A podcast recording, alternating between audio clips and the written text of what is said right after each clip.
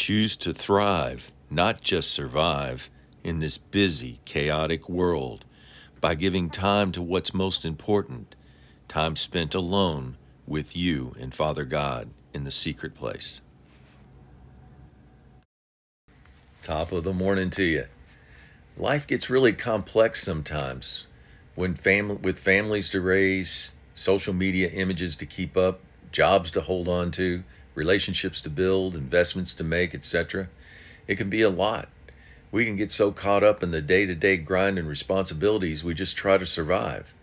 Jesus warned us in Matthew 6:27, stop toiling and doing and producing for food that perishes and decomposes, but strive and work and produce rather for the food which endures unto life eternal. The Son of Man will give you that.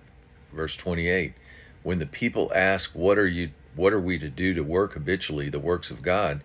Jesus replied in verse 29, this is the work that God asks of you, that you believe in the one whom he has sent. Verse 35, Jesus replied, I am the bread of life. He who comes to me will never be hungry, and he who believes in and cleaves and trusts and relies on me will never thirst again. The question we are confronted with is, do we just want to be a success in this world, which is temporary, or do we want to spend time on something that lasts forever? It's easy to get lost in the details of just surviving and forget about our eternal life. One gives a temporary, fleeting happiness when we are rewarded by the world for doing things their way. The others brings joy unspeakable. 1 Peter 1, 8 and 9.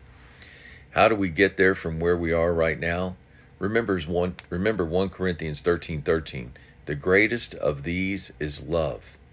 If we're not focused on our love for God and his love for us, we quickly lose sight of our number one priority.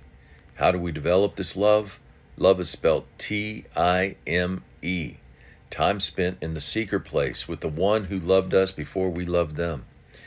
Time is like money. If you don't tell your money what it's going to do or budget it, it will tell you, resulting in some disastrous spending. We must budget our time, telling it that this is what we choose to spend our time on. Start where you are and then expand, slowly making more and more time for what is important in the long run. Words of encouragement. It's not too late. Start today. Malachi 3:7, God says, return to me and I will return to you. When we do this daily, God's nature is expressed in verse 10. Try me now in this, says the Lord, if I will not open for you the windows of heaven and pour out for you such a blessing that there will not be room enough to receive it. Take God up on his word. Spend whatever time you can carve out now and watch him overtake you with his love. You'll find yourself using every spare moment, just resting in his presence. No pressure, no words, just time. Have a great day.